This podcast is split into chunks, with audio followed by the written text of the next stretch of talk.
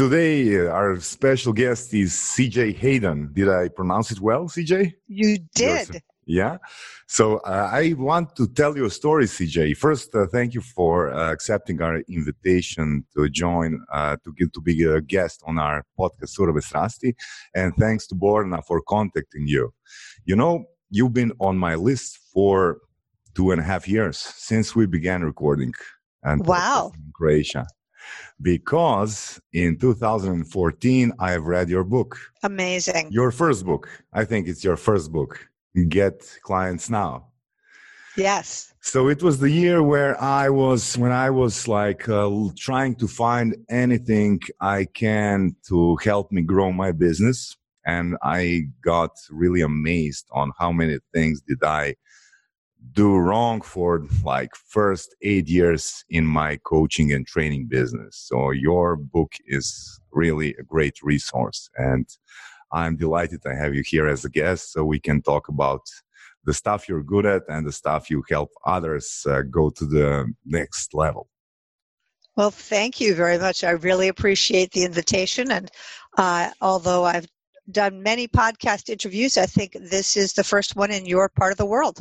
Really? You never had a, a, a podcast episode in Europe or? Oh, definitely not in Croatia. I, believe so. I believe so. Uh, CJ, um, the stuff I didn't know about you, I've only read uh, your book, uh, but the stuff I didn't know about you before Borna contacted you, uh, you had a really passionate and interesting life. You uh, left uh, your formal education, you left your high school at the age of 15 can you please give us like the intro of who is uh, CJ and how did you become a famous book author and how did you become a famous uh, trainer and coach? Well, it, it certainly is an unusual sort of background for someone who does what I do. Um, so, indeed, I did uh, drop out of high school and leave home uh, when I was 15 years old, and I never went back. I've lived on my own ever since. So, uh, as you can imagine, the first several years were difficult. Mm. Uh, I had to, in the very beginning, figure out how to how to eat and sleep, uh, and then eventually how to find work.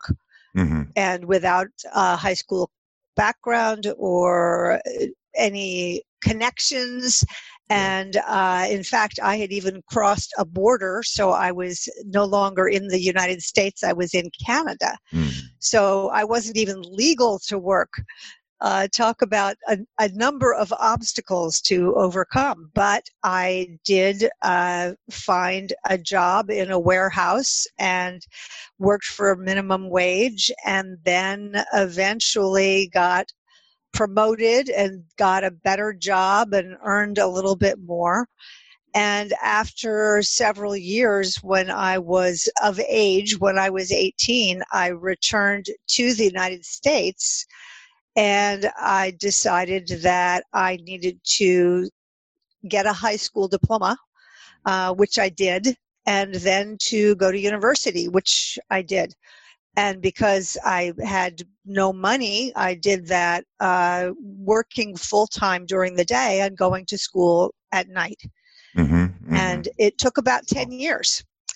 So I am very skilled in both persistence and consistency, which are two things that I teach people about business and marketing you don't necessarily have to be brilliant. Uh, you don't necessarily have to have connections. You don't necessarily have to come from a good background. You can start with, like I did, literally nothing mm. and make your way in the world if what you do is you pay attention to what's going on around you and learn what the rules are that you need to follow in order to be successful in a particular area. And I think all of those things that I learned as a homeless teenager, I definitely applied to becoming successful in business and Yeah. teaching other people to be Yeah. successful in business. That's a that's a really fantastic story about uh, personal transformation. I I believe you had to change a lot of your uh, a lot of your habits, a lot of your beliefs to to get out uh, from the streets. So Most what- definitely. So what was the trigger to to like go back to high school? Uh, it was that I couldn't get good jobs. I couldn't get decent pay unless I had more education and more training. Mhm. Uh, it was clear that if what I continued to do was things like work in warehouses or Mhm. wait on tables or run a cash register somewhere, that would be my life. That Mhm. I would never have anything more than Yeah. that. And if I wanted more than that, I was going to have to do it on my own. Nobody was going to give that to me. Mhm. Yeah. And um, I hadn't had as a child much in the way of people who believed in me. And so it didn't take much to find someone who believed in me to give me just a little bit of inspiration to go to the next step. And when I t- decided I wanted to get a high school diploma, I uh, did it by taking examinations. Mhm. And after I took the examinations to, to pass and get my high school equivalency certificate, the woman who evaluated my scores said to me, You have very good scores. We don't usually see this here. You should go to college. And I said to her, How could I go to college? I, I have no money. Mhm. I, I, I don't have a diploma. All I have is this little certificate. And she said, You could how go old were to. you? Sorry, how Um, old I was you? I was 19 by that. Uh-huh. Okay. I was 19, and she said, "You can go to a, a community college. Mhm. You can go to a local college, and you can earn credits there, and you can start your education there. And if you do well there, you can continue on and go to a, a true university, a four-year college. And community college is comparatively very, very affordable."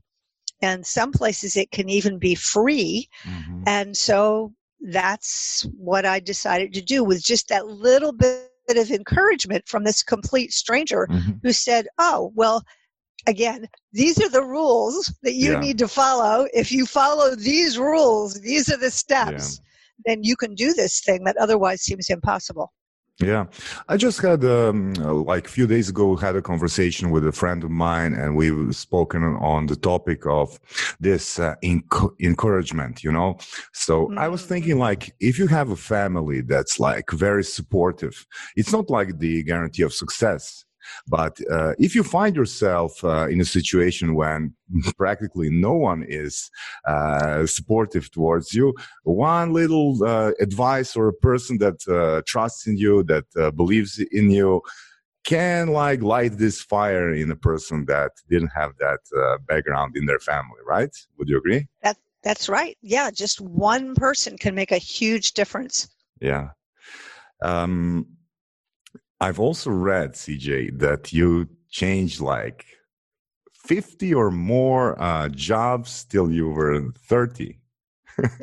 what was the most like, uh, what was the most, uh, I don't know, interesting job you did or like uh, awkward job you did? I There read you you were a quite a programmer that you were like the professor of uh, geodesia or something like that. Like no, just that's not like uh, the same direction at all. at least no, it is. Croatia. It isn't the same direction at all. And what happened was I was looking for okay, what is the fastest path to getting where I need to be? Hmm. And I looked around and I said, you know, becoming a computer programmer is actually something that I can do without a four year degree if I have the technical skills, without a university degree. Um, I can learn the technical skills and then those jobs pay well and there's always demand Mhm. uh, and um, i think that this is something that that i could learn to do so i looked for a job in a place that employed programmers, but that would take me in at an entry level. Mm-hmm. So I actually got a job as a bank teller because I'd worked as a cashier. Mm-hmm. So I knew how to run a cash register. I thought, how different can it be? Right. And so I became a bank teller for a bank that also employed computer programmers. And I went to school at night and I learned the skills and wow. then I got transferred. So once I'd done that and realized that people always say, oh, if you don't have a university degree, you can't do anything. That's actually not true. It's simply that you need to find the things that you can do without a degree. Mm-hmm. So then I started looking around for, okay, well, now that I have a job and I have a paycheck and I have a skill that I can go anywhere with, what do I really want to do? And I was interested in science. So computer science wasn't quite it. I was interested in the sciences and I thought that I had an interest in astronomy, so I started taking astronomy classes. Wow. And then I discovered geology. and I was told that, well, you, you can combine astronomy and geology and planetary geology. Wow. And I said, oh, that's interesting. Let me study that. And all the while I was working during the day.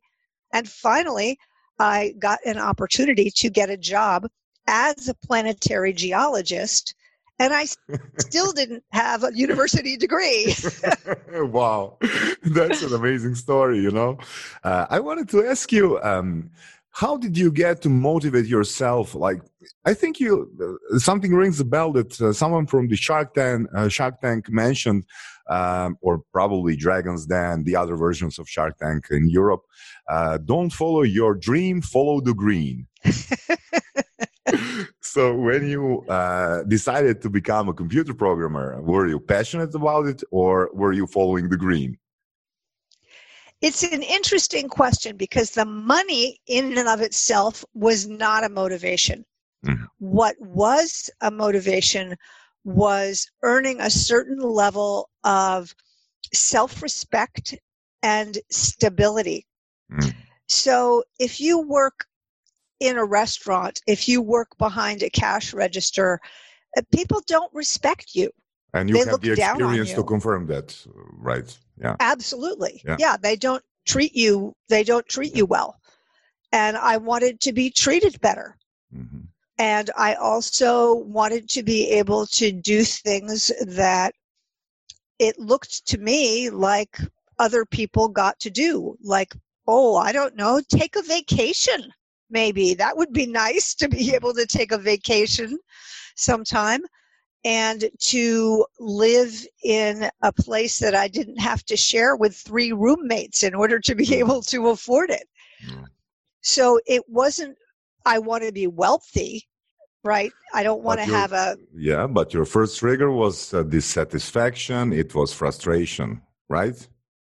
Yeah, I wanted respect and I wanted stability uh, in my life yeah. I understand i understand and uh, i'm uh, really uh, glad you're the one of probably the first trainers ever and first coaches ever uh, you become a trainer in 78 1978 right? And yes. how did you find that uh, niche? How did you find that uh, passion cj so what, and what happened before you find that niche and your interest in that niche well, I think there's a lot of truth to the the the thing that people say. The first thing that you wanted to do when you were a kid carries along through your whole life. It just doesn't always look the same later on. So if you'd asked me when I was eight years old, what do you want to do? I would have said, I want to teach mm-hmm. and I want to write because I loved to read and the idea of writing books was just very appealing to me. Did you have so some when role I was models? Sorry? Did no. you have some role, role models back then? No. I did not. I had no role models like that, but I did have a desire to be involved in um, learning and helping people learn. Mm-hmm. So no real uh, or like um, uh, no real role model, not like a movie role model, not a book role model, anything. You just felt that uh, how do how do I say it like a vocation. You you felt that uh, call. I did. It it it was like a call, and I think that the fact that uh, clearly, if you run away from home when you're 15, you're not a very happy kid. Mm-hmm. So for me, my escape was into books. Mm-hmm. Mm-hmm. I read a lot. I read all of the time. Mm. And the idea of being able to give that to other people, to write things that other people would then read that would give them the pleasure that it gave me was very, very appealing. And I think the teaching thing was just a very natural outgrowth of that. I can remember as a small child reading the encyclopedia to my stuffed animals. that for me was fun. I yeah. would play by myself with my toys and I would I would read to them out of the encyclopedia. Mm-hmm. So that carried over into my adult life. It, it made me desire to help learn. And that was how I very first found myself doing training. Even though I myself had just learned things, I then wanted to turn around and share those things I'd learned mm. with other people. And I found opportunities very early on in my IT career mm-hmm. to train and to teach. So I taught users how to use the systems that I was programming for them, for example. Yeah. So uh, the the first training you did was like uh, you you taught programmers, if I understood it well. You, so, I taught users actually, yeah, yeah. the users okay. of the systems users, rather sorry, than other sorry. programmers. Mm-hmm. So when did you um, decided to go into the niche of uh, coaching? So there were a lot of years between those two things, mm-hmm. and what happened was. Yeah, it was. That's right. Sorry. I I eventually became a consultant. Mm-hmm. And that was because I really liked the ability to work project by project instead of being locked into one position because I'm the lifelong learner that I am, it gave me opportunities to always be learning and doing new things. So I was working as a consultant, and in order to network to get clients, I spent time with my colleagues who were consultants, and they started to ask me questions about how I got clients and mm-hmm questions about being a consultant. And so I found that I actually enjoyed working with my colleagues even more than I did working with the clients who at that point were paying the bills. Mm-hmm. And that was when I made the transition from being a consultant to corporations to becoming a coach to uh, little tiny businesses in order, mm-hmm. in other words, one person businesses like other consultants. Yeah. Uh, but how did you um, design your first program? Um, I think it's like it's, it was seven years before you wrote your book. In 1992, you started doing the coaching, and in the 1999 or 98, you wrote, wrote your book. How did you design your business? Where did you got the resources? You know, I um, remember when I started in business.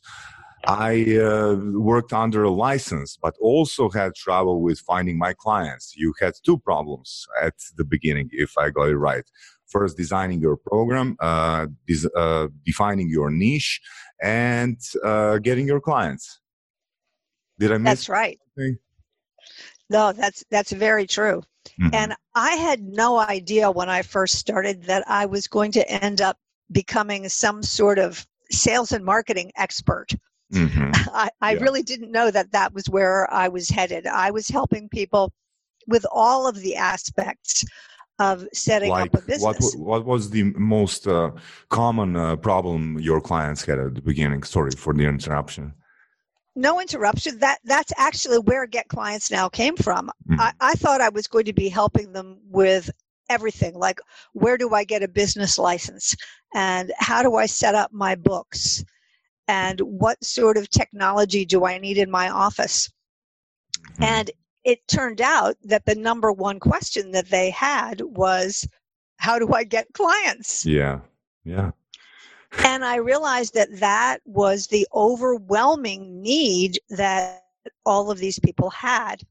And because I had the scientific training and the computer programmer training, Mhm. Mhm. in my past, I said, okay, how can we make this a system that's based on science? Because these people don't have any sort of system. They're just sort of doing things at random.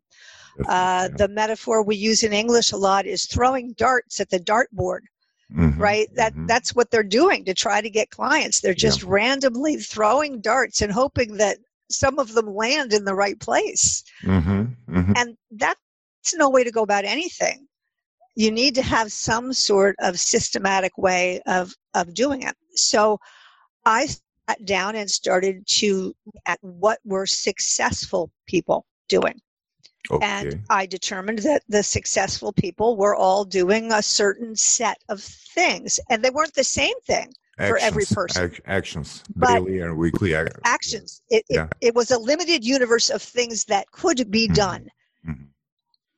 and that the thing that the successful people had in common was the unsuccessful with the that, that had in common that the unsuccessful people did not have is they had come up with some sort of routine Mhm. things that they did all of the time Mhm. maybe it was that they chose to do public speaking in Yeah. their local community Mhm. and that was what really worked for them. Or maybe they wrote articles for newspapers and magazines and journals, or maybe it was that they were just really, really good on the telephone and they Mhm. made a lot of phone calls. But there was something that they were good at and that they did over and over Uh-huh. that paid off for them. And Yeah. that was when it came to me that I could put all of those things together into a system. So you like did a research or what do these uh, small business owners uh, or self-employed uh, professionals do, and uh, decided to put th- these things in the get the clients uh, system. If I understood it well, yeah. Yes, you did. That's exactly right. You probably won't believe me, so I need to show you. I find I found a few days ago something I did uh, six years ago. Do you recognize this? I do. You're bought- holding up the yeah, I action bought a plan copy. menu. Yeah, I bought a copy of your book on a Kindle, Uh huh. and I couldn't back in 2014, and I couldn't make a screen a screenshot. I couldn't do a, um, printing, you know. So I took the photos here and put it put it here, and I'm having this. I'm holding this for like uh, six, seven years now. That's wonderful. and going through these materials, CJ, it looks like a big, big job for someone who is starting as a coach or as a trainer. It's uh, like, uh, I think this person needs such a commitment, such a drive, such a persistency to become um, good at what they do as a coach. Because uh, what I'm trying to explain to my clients uh, often is that your education, the stuff you, the, the stuff you're teaching people, is the least important. Uh, the most important thing is how do you get clients and how do you, uh, how do you find this, uh, how do you find a profitable niche, how to earn money? Because one-on-one training, if you don't, um, if you don't uh, put a price well, you're going to lose money. And most of my clients we're in Croatia. Our market, our coaching market our, and training market market is nowhere as big as yours, and there is no competition. But uh, no competition doesn't mean no uh, uh, good opportunities for the person that are interested in coaching business if you understand me. So I do. I don't believe that like anyone i know that went through some kind of coaching program would be able to go through your action plan because i'm i'm definitely i'm definitely convinced it gives the results in like few weeks. But this is so much work cj So that's one of the things that I tried to do with this system was to make it simpler for Yeah. people, as simple as possible.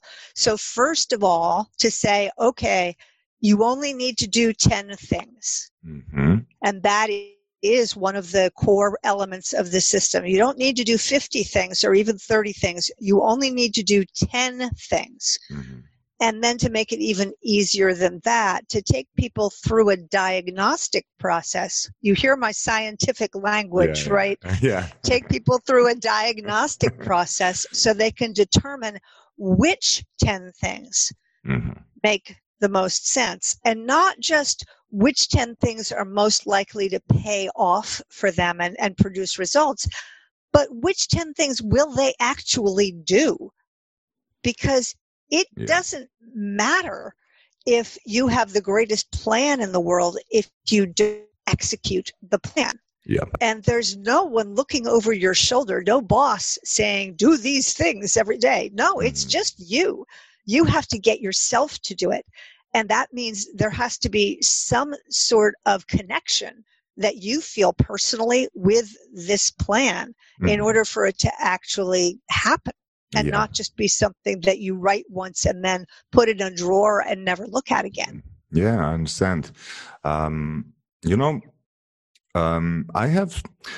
I'll, I'll take a look at this uh, one more, more time. You mentioned uh, that you've uh, diagnosed uh, that uh, there were uh, professionals that did cold calling. There were uh, professionals that did um, uh, writing or newsletter or e-zines or uh, public speaking, and most of the people uh, don't feel um, confident enough to do a cold calling. Uh, is your advice that um, they should uh, try and practice the cold calling, or should they invest their um, invest their energy in something they feel more like uh, confident, um, like public speaking or probably writing is more easy than public speaking.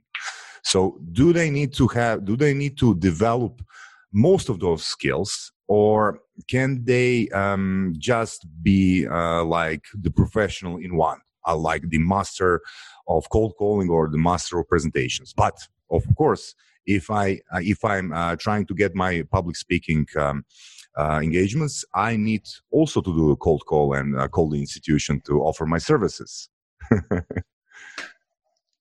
So, what I tell people is of those 10 things that you choose, one of them should be hard because you need to stretch yourself.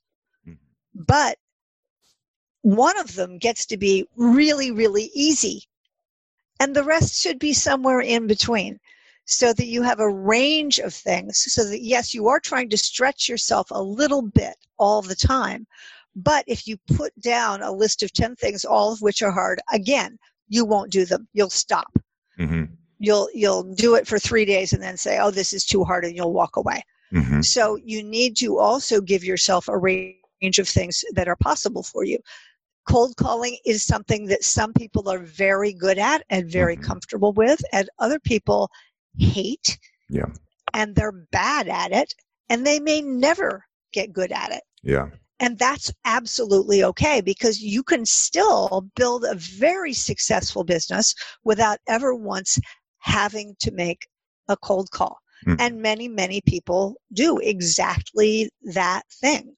Mhm. So you can let go of the ones that you're you're never going to be good at and make you crazy and fearful Mhm. and instead do the things that are more natural and comfortable for you and you can still get clients.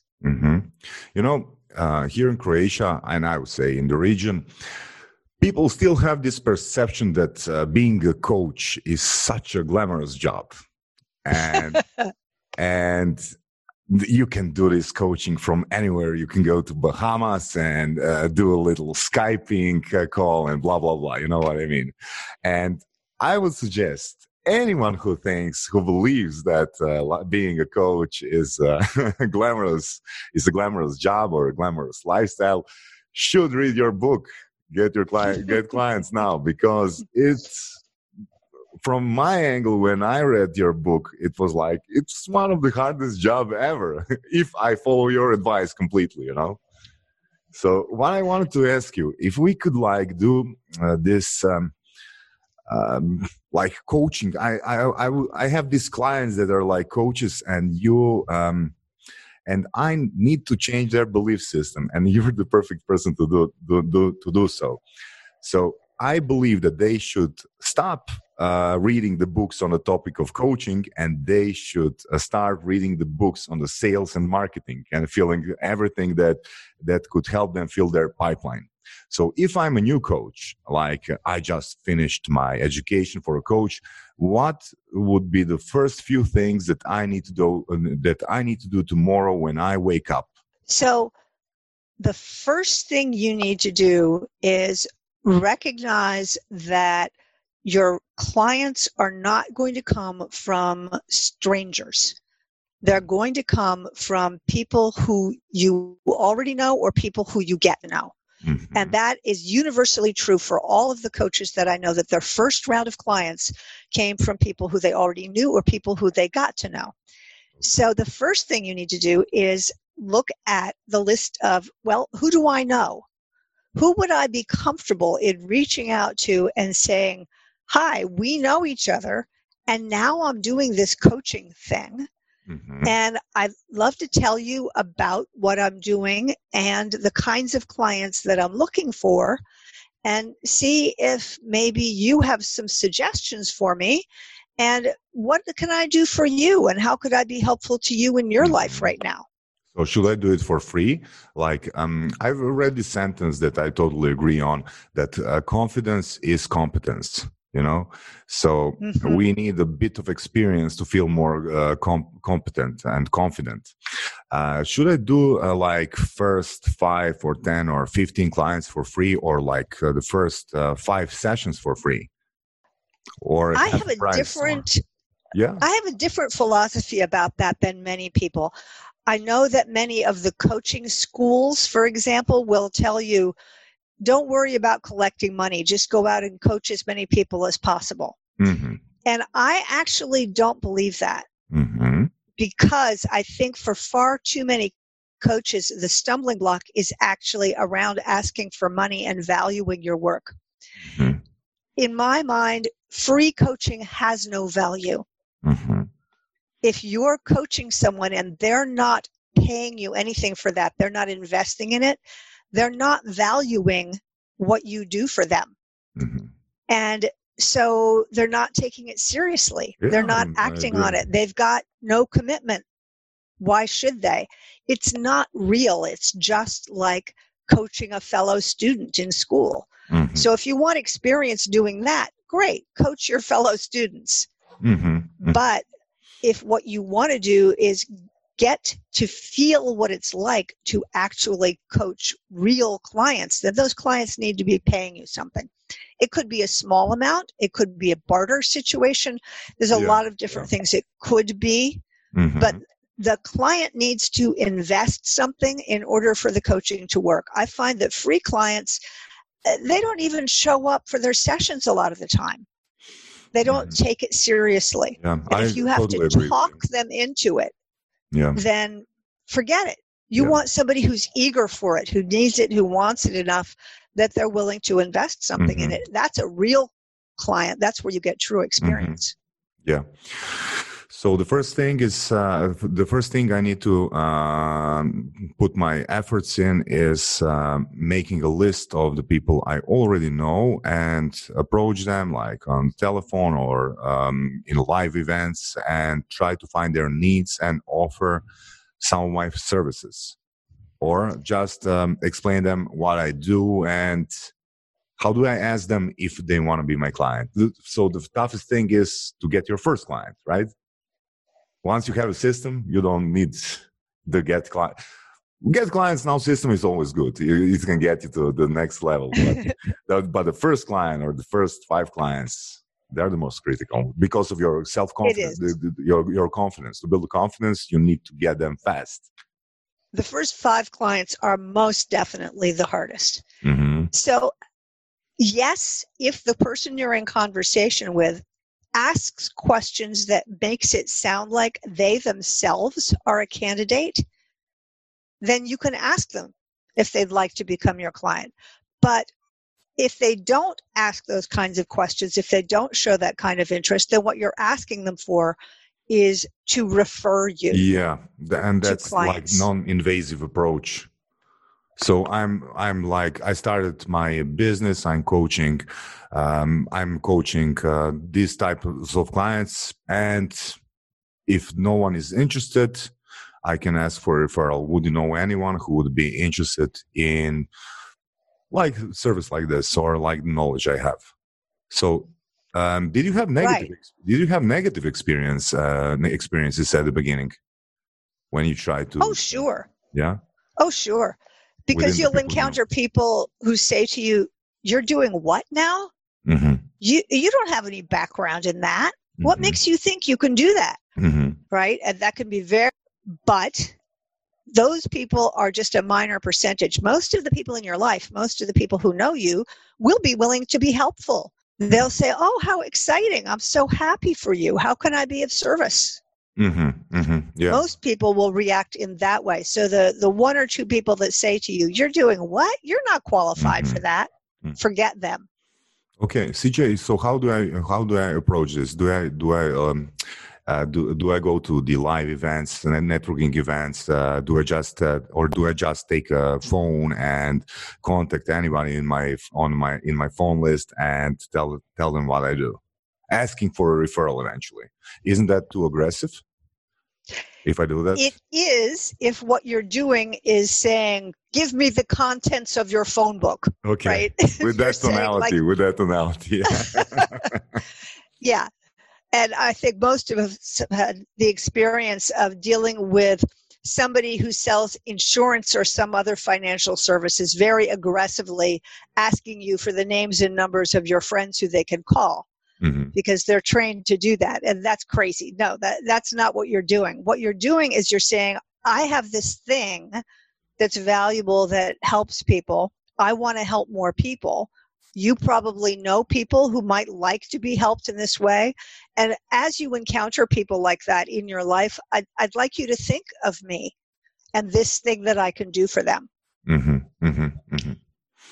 So, and sometimes, in response to that, someone will say, Oh, you're doing, as an example, career coaching. I have a friend who's looking to make a change in his career right now could I have that person call you? Yeah. That's the ideal yeah. situation is when yeah. they do that. More often they'll say, okay, great. I'm glad to know that, that you're doing this thing. I hope you're really happy with it. And then next week, a friend of them theirs says, I'm looking for a new job and I'm really struggling. And they have the light bulb go on in their head and they say, Oh, you know, this friend of mine is doing career coaching. You should give him a call. Maybe he mm-hmm. can help you. Mm-hmm, mm-hmm, mm-hmm, and I think that this should become a routine, right? To call your contacts yes. and just uh, follow up, follow up on them. Okay. So, uh, what would be your uh, like second advice? Okay, uh, on Monday I'm calling all of my contacts, uh, all the new and um, just making a conversation and uh, feeling them, making them feel comfortable, and maybe I'm uh, giving the referrals to them. if possible, to, yeah, sure. If possible, and uh, just follow up. Okay, be, besides these telephone calls, what would be your second advice? What can I do to to to to become a better coach, to be better professional, and earn more money and help more people? and help more people. Yeah. That's right. Well, first of all, um, it's probably not going to take you just Monday. It's probably going to take you a good couple of weeks to get through your list of contacts because. Mm most of us don't think about how many people we actually know. Mm-hmm. You probably already know 200, 300 people that you yeah. could reach out to in that way. Mm. And what you might do is you might send them an email and then two or three days later follow that up with a phone call Mhm. and it's going to take you a while to get in touch with everybody and then some of those people are going to say oh you should call my friend so and so right Yeah. Yeah. so there'll be more to it than that Mhm. but you spend a couple of weeks doing that let's say now here's where it comes to the place where you get to start choosing which of the different avenues for getting clients you're going to pursue Mhm. if you're going to pursue direct contact and follow up as being your method of getting clients, Mhm. then you need to start looking at what am I going to do to start building my network of contacts and building a mailing list, a call list Mhm. that I can continuously follow up with. Okay. If you're going to use networking and referral building as your Yeah. avenue, Mhm. then you might look at okay i've called the 200 300 people who i know how do i start expanding that network of possible referral sources Mhm. And on down the list to if you're going to use public speaking it's one avenue if you're going to use writing it's another avenue Okay, uh, but in the process, um, would you uh, would you suggest I have, for example, a vir- virtual assistant, or should I do it by myself to to become? yes Yeah, can I have a virtual assistant? Is it okay? It is. absolutely Okay, okay, okay. Um, uh, one of the things uh, that okay, let's say the first clients uh, can can uh, come from the area of uh, referral and the people we know. I was a fan. I was really a fan of the referral, building a referral system back then, and that was the reason because uh, why I bought your book and read your book. And I've contacted uh, Michael Mayer, if you know him, uh, Bob Burg, uh, Go Giver, and Michael Port. You know, all these books were on my list, and I was fanatical about making a referral system. And uh, the things I I've designed my referral system. It went really well. And where I failed was uh, creating or uh, creating referral alliances. When I uh, started looking at referral uh, partners. So, can you explain us, uh, CJ, uh, what is a referral partner? And how do you approach a referral partner? And who is definitely not your referral partner? Great. So uh, that is one of the best avenues that I do recommend to new coaches is to think about going in that uh, networking and referral building direction and looking at building up a referral network. And that is one of the ways that I built my own coaching practice in the beginning. So the first thing you have to do is look at what is my niche as a coach Mhm. who is my target market what is my specialty and some target markets and some specialties really lend themselves to building a referral network more than others the more specific you are the easier it's going to be Yeah, you're So- more referable. Yeah. you're more referable exactly if you say well i'm a life coach and i specialize in success and fulfillment that's yeah, that's tricky generic. Yeah. right? But if you say, I am a business coach and I specialize in self employed professionals, ah, now there's something that we can work with. Mhm. So then you look at, okay, if I need to have self employed professionals referred to me, who is in a position to refer me self employed professionals? Let's think about it. Who talks to self employed professionals all the time? Well, graphic designers and web designers, they talk to them all the time. Mhm. Accountants and bookkeepers, they talk to them. Mhm. Mhm. I bet that psychotherapists talk to them. Mhm. Mhm. I bet that people who run entrepreneurship centers and small business development centers talk to those people. And so you think your way through that. Who's in touch with these kinds of people all the time? And then you go back to your list and you say, okay, so I think I need to talk to more graphic designers. How many graphic designers are there on my list of contacts? Wow, not none. Mhm. I need to know some graphic designers.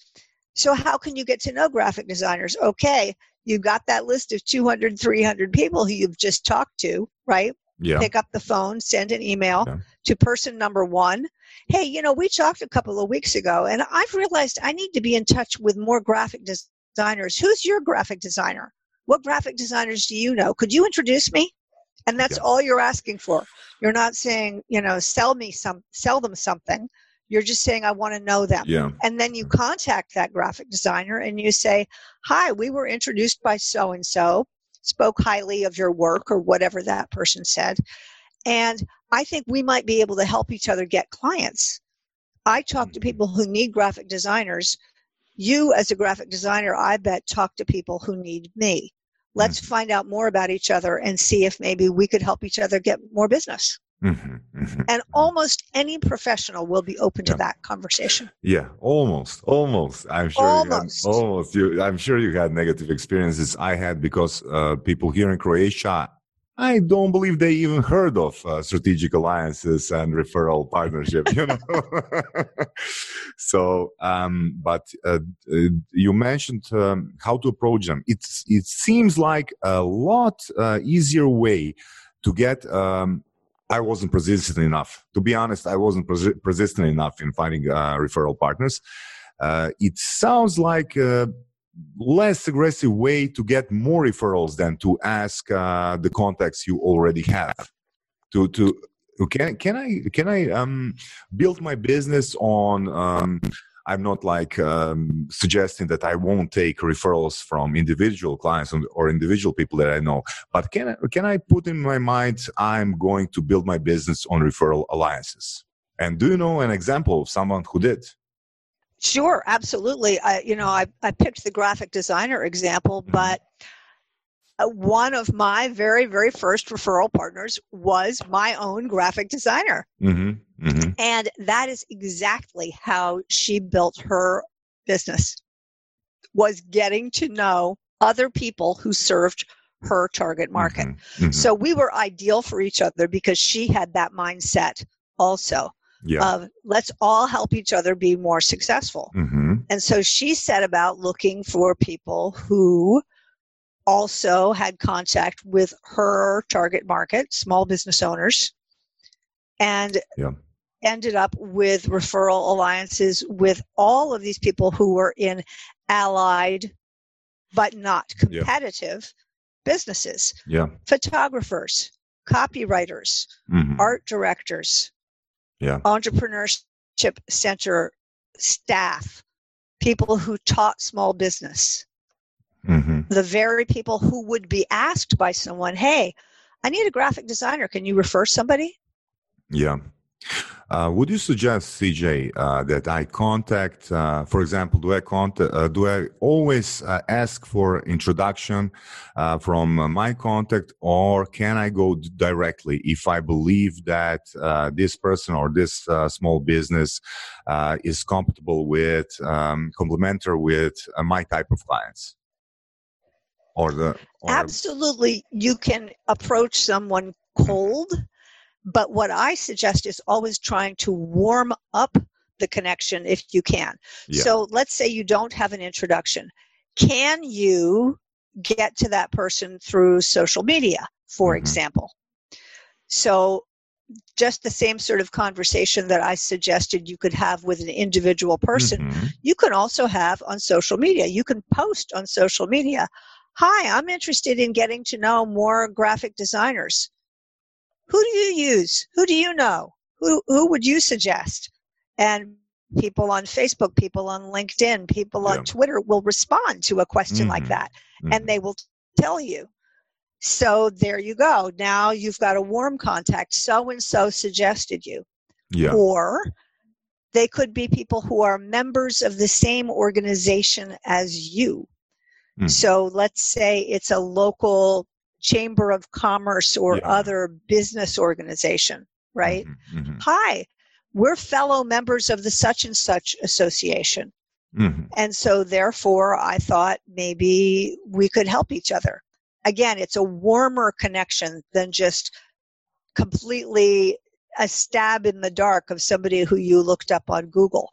But Mhm. even if that's it, even if it's somebody you looked up on Google, look for how you can warm up the connection. You go to somebody's website and you see, oh, look, this people went, this person went to such and such school. I Yeah. went to that school. Mhm. Now we're fellow students. yes. Or and- this people spoke for the such and such organization. I spoke for them once. Mhm. You And know, It may be a tenuous connection. It's Mhm. still a connection. Definitely, and I have uh, like a great example. Um, Strasti has more than 200 episodes, you know, and I got a feedback Uh-huh.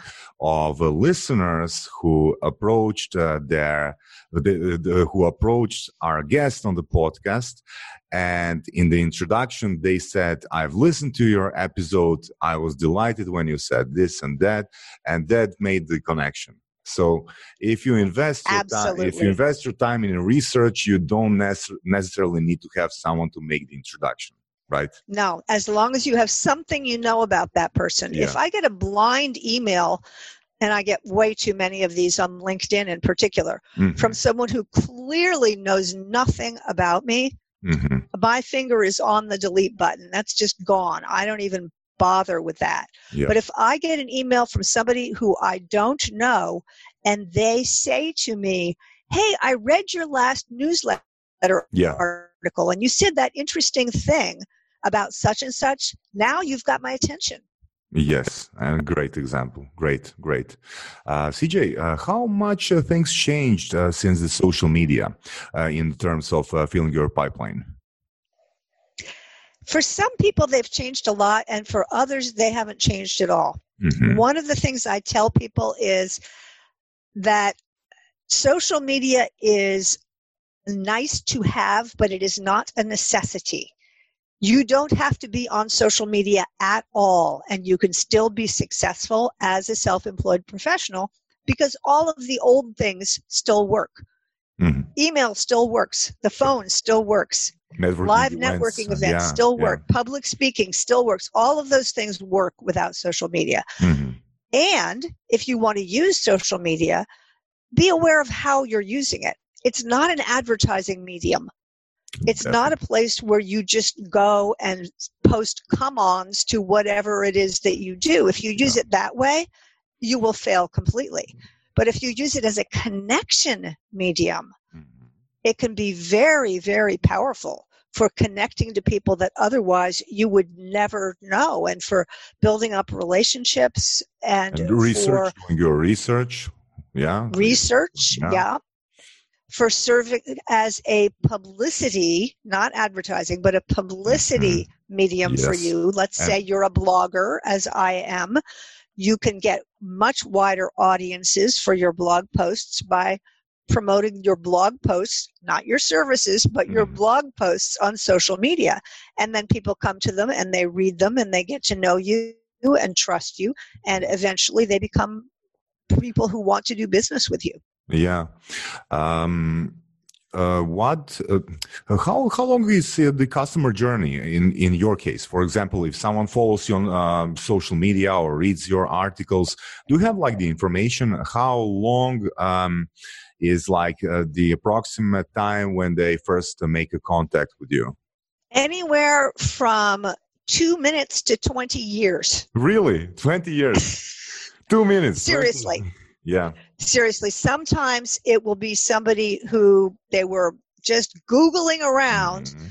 and they ran into one of my blog posts and they read it and they said, Oh, you're the one that I want to do business with. Mhm. Other times it'll be somebody who bought the first edition of Get Clients Now in 1999 and Yeah. has been on my mailing list forever Mhm. and has never done business with me who will one day write me an email out of the blue and say, you know, I've been reading your stuff for 20 years, but I think you might be able to help me with my current problem. Yeah, yeah, yeah, yeah. Good answer. So there's just no prediction. And Yeah. that's why I have to come back to it again Mm-hmm. persistence and consistency. Yeah, and that's your thing. I do that's still have my mailing list from Yeah. 20 years ago, right? I Uh-huh. have people who signed up for my mailing list in 1999 that are still on my mailing list because Wow. I send them something at least every single month and have Mm-hmm. for all those years. hmm Super, CJ. Uh, I have only one question. If you uh, if you have time, uh, your book is I already mentioned it. Your book is like the extremely actionable. I think I've never read a book that's that, that demands uh, you take uh, so much action. How much do things change when you're a book author? Dramatically. Mm-hmm. Be, be, dramatically. One thing I'm trying to um, explain to, I'm also a book author, but uh, one thing I try to explain uh, my clients is that uh, you won't earn a lot of money on your book. You won't get rich by writing books, but yeah. Uh, what you'll get, you'll get recognition. You'll get, um, you're sending your message that you did something that's like a physical product that you put your time knowing you won't uh, earn a lot of money. And it's like the factor of trust so how much does thing change? So if you ask me that's that is the only value of writing a book and investing months of your time to write a book. But it definitely uh, can help in the sales process and in the marketing process. Absolutely. Mm-hmm. sometimes you write the right book at the right time and you end up with a bestseller like get clients now. Mm-hmm. and have the opportunity to put out options. So Get Clients Now has been rewritten three times, right? So it's always up to date because I keep writing new editions and people keep buying them, which means that royalties keep coming into my bank account, which is wonderful. And that's not why I wrote it. I wrote Get Clients Now to be my business card. Yes. Instead Thank of you handing much. you a little square of cardboard, yeah. instead I give you my book, you give me a $20 bill because things that are free have no mm. value. You've got to pay something for it. Here you go. And if you use that book, you're going to want to work with me. You're going to want to buy more things from me. You're going to tell other people about me. And if we do work together, you're going to pay me two, five, ten times what you would have paid me if I had not written that book. And as a book author, you're going to be invited to speak. As a non book author, you have to work to get speaking engagements. But if you write a book, everybody wants you as a speaker. Yeah. Look, here I am doing a podcast in Croatia, right? Yeah. Would that happen if I had not written a book? Of course not. Yeah, definitely, definitely.